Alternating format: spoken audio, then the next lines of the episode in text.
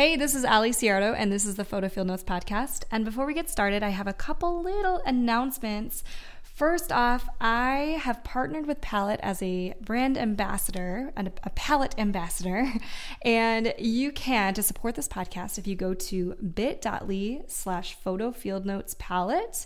That will give you a link to purchase your palette gear and support the show. So if you don't know what palette is from past episodes, let me just kind of give you a quick overview. It is my absolute favorite tool for editing, along with, of course, Lightroom. And basically, it's a series of knobs and buttons that I use to really quickly edit my edit my photos. So I basically just turn the knob to adjust exposure, tint, white balance, or sorry, I guess that's temperature, and all these fun things. And it just makes my editing so so much faster so it's bit.ly slash photo field notes palette and you can also get that link at photofieldnotes.com and find this episode the other little fun thing that I have for you today is a discount for Swift Galleries. So if you go to swiftgalleries.com slash LP slash photo field notes, you can get a free trial of Swift Galleries. And that's the tool that I use to show my clients what their art will look like on their own walls.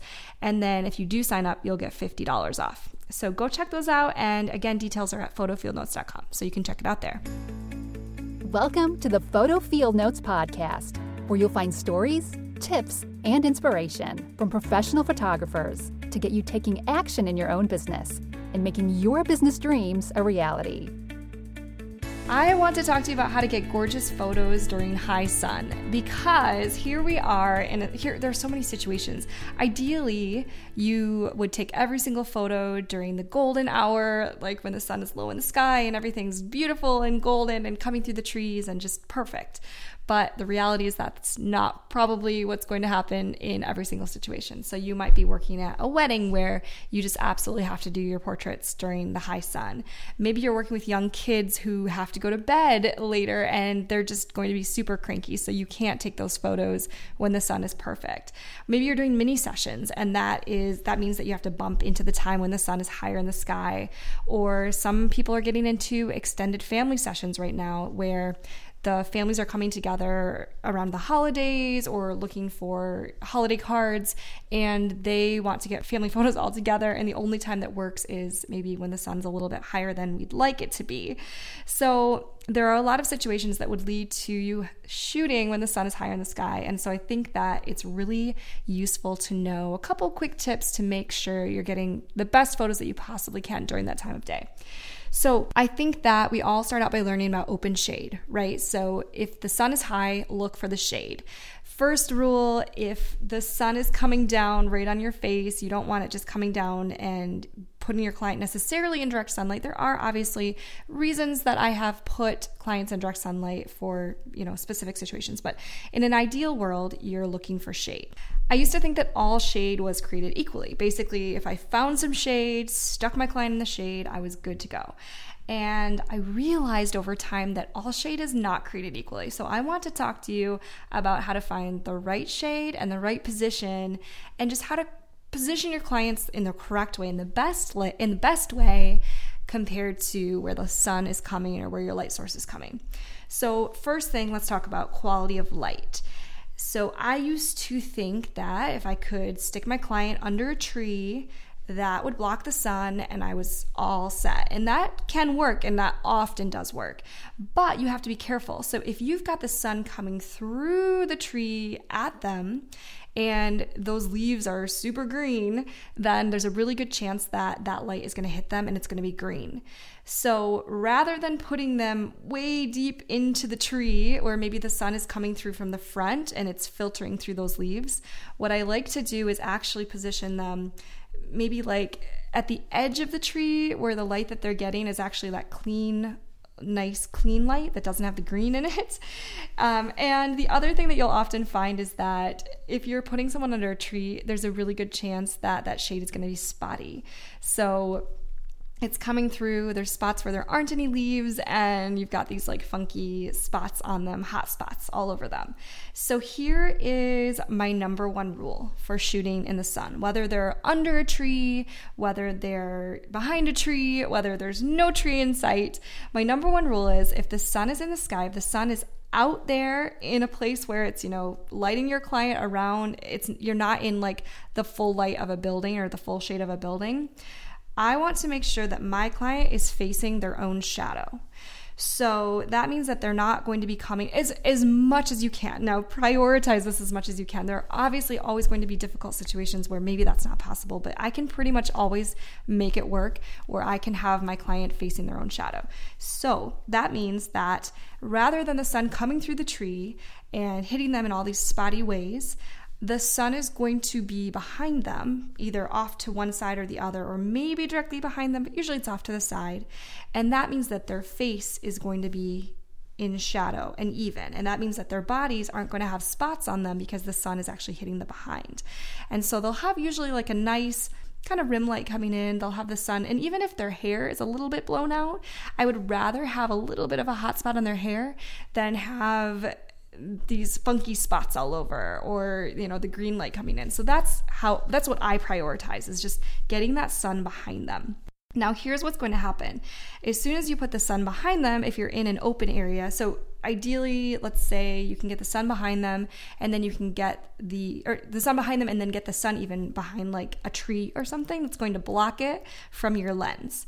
But the one thing you don't want to happen is you don't want the sun to be hitting your lens directly because what's going to happen if your sun hits if your if the sun hits your lens directly is you're going to have haze and you're going to have sun flares and that is not you know I know that some people go for that in kind of an artistic way but I like to shoot in a really clean way I've never had anybody ask me to add sun flare. I've never had anybody ask me to add haze, but I have had people ask me to take it away back when I used to have a lot of it in my shots.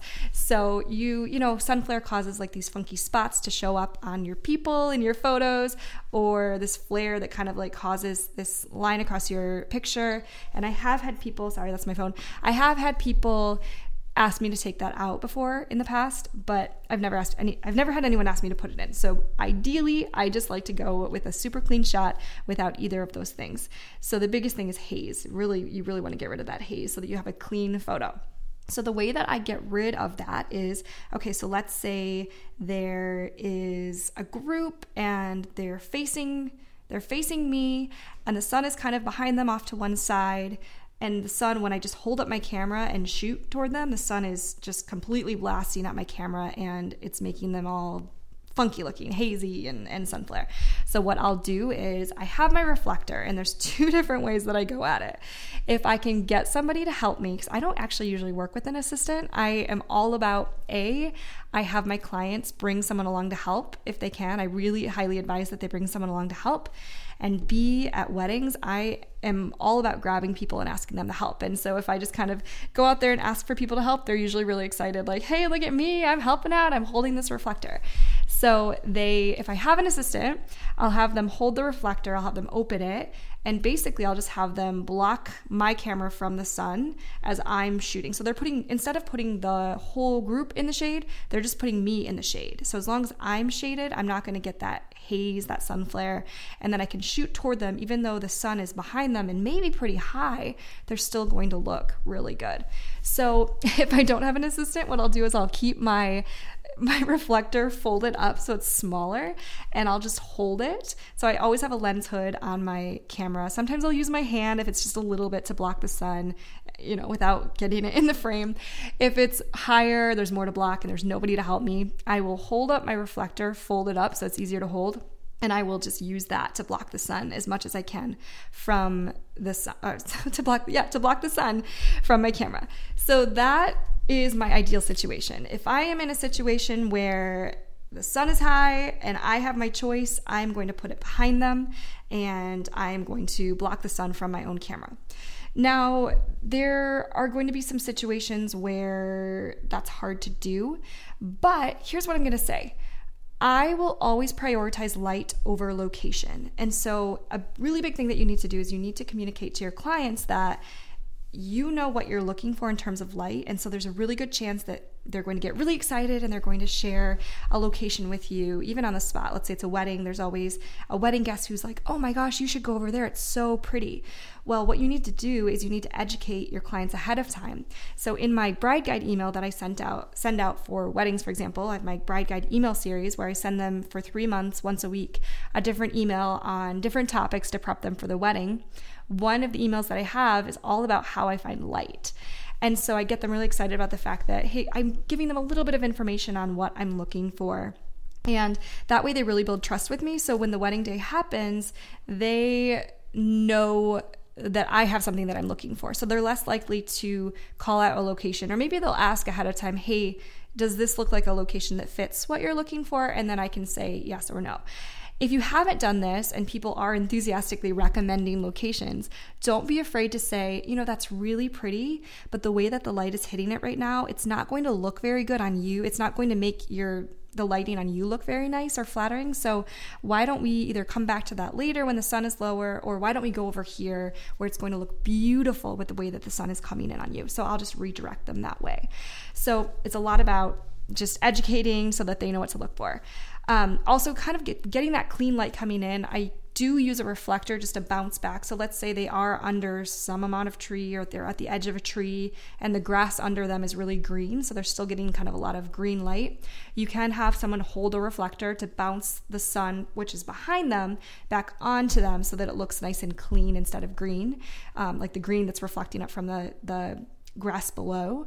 The other thing that I do all the time is I look for gravel that's like a light color, or I look for sidewalks that are basically white, and I use the reflection from those to create a really natural bright light. So those always end up looking good, especially if you're shooting in tight where you're not necessarily going to see those things, but let's say I have a group and maybe I have them step a couple feet behind the sidewalk so I can crop the sidewalk out. And then when it's just two people, I'll have them actually stand on the sidewalk so they're getting that nice clean light underneath them. So, the other thing that is important is that you should be shooting manually. If you're shooting into the sun, if you're shooting on auto or even aperture priority, your camera is not going to know what to do because most likely there's a lot of light coming from behind and your client is in the shade. So, you have to expose manually so that you're exposing correctly for your client. What I do is I basically will point my camera into the shadow. So I'll point it like down at the ground where the shadow is, or I'll I'll point it into a shadow that is kind of roughly what my client's going to be in, and then I will set it manually to the kind of the zero point where it's it's set for the shadows. And then i'll usually overexpose from the shadows by one third of a stop to two thirds of a stop basically typically that means two clicks. So if you have your little um, if you're looking in your camera meter it's like two lines beyond two lines um, overexposed from the middle if that makes sense. So that's how i'll usually expose for it shooting manually. And that way if otherwise if you're shooting auto or aperture priority they're going to probably look really dark because your camera is trying to expose for that hot sun coming in behind so that that will help you. Oh also if you are shooting so if you can find a really open shade open even shade area let's say like building light you have the shade from a building coming in it's really even and you're going to use that. One thing to watch out for is making sure as much as you can every everything kind of has that asterisk asterisk i can't say that word um, that you should do this as much as you can, recognizing that every situation is different. And obviously, there are some times when you just kind of have to like work with what you have. But as much as you can, if you have them in open shade, you probably want to position them in a way where the light behind them is also as shaded as you can get it. So if you have the option between having the background be also in the shade or the background being a part that is in full sun, I would choose for the background to be in shade because otherwise that really hot sun is going to look very overexposed and it's going to kind of throw off the, the photo a little bit. So one thing that you can do if you don't have a choice or the background in the shade is really ugly, um, and I've done this before, is you can actually just light them. So you can get out your flash or like off camera lighting, I would typically put my AlienBee or my flash off to the side, like 45 degrees, with a an octobox or an umbrella. And I'll actually, even though you're outside, I will light them, and that way I can bring in extra light and I can expose in a way that I can bring in more of that background that's in full sun. So you're basically evening up the light that they're in with the light that's in the full sun. So that gets a little bit more technical, and obviously you'll have to kind of look into the specific details of how to do that for yourself, but that's the basic approach that will get you there.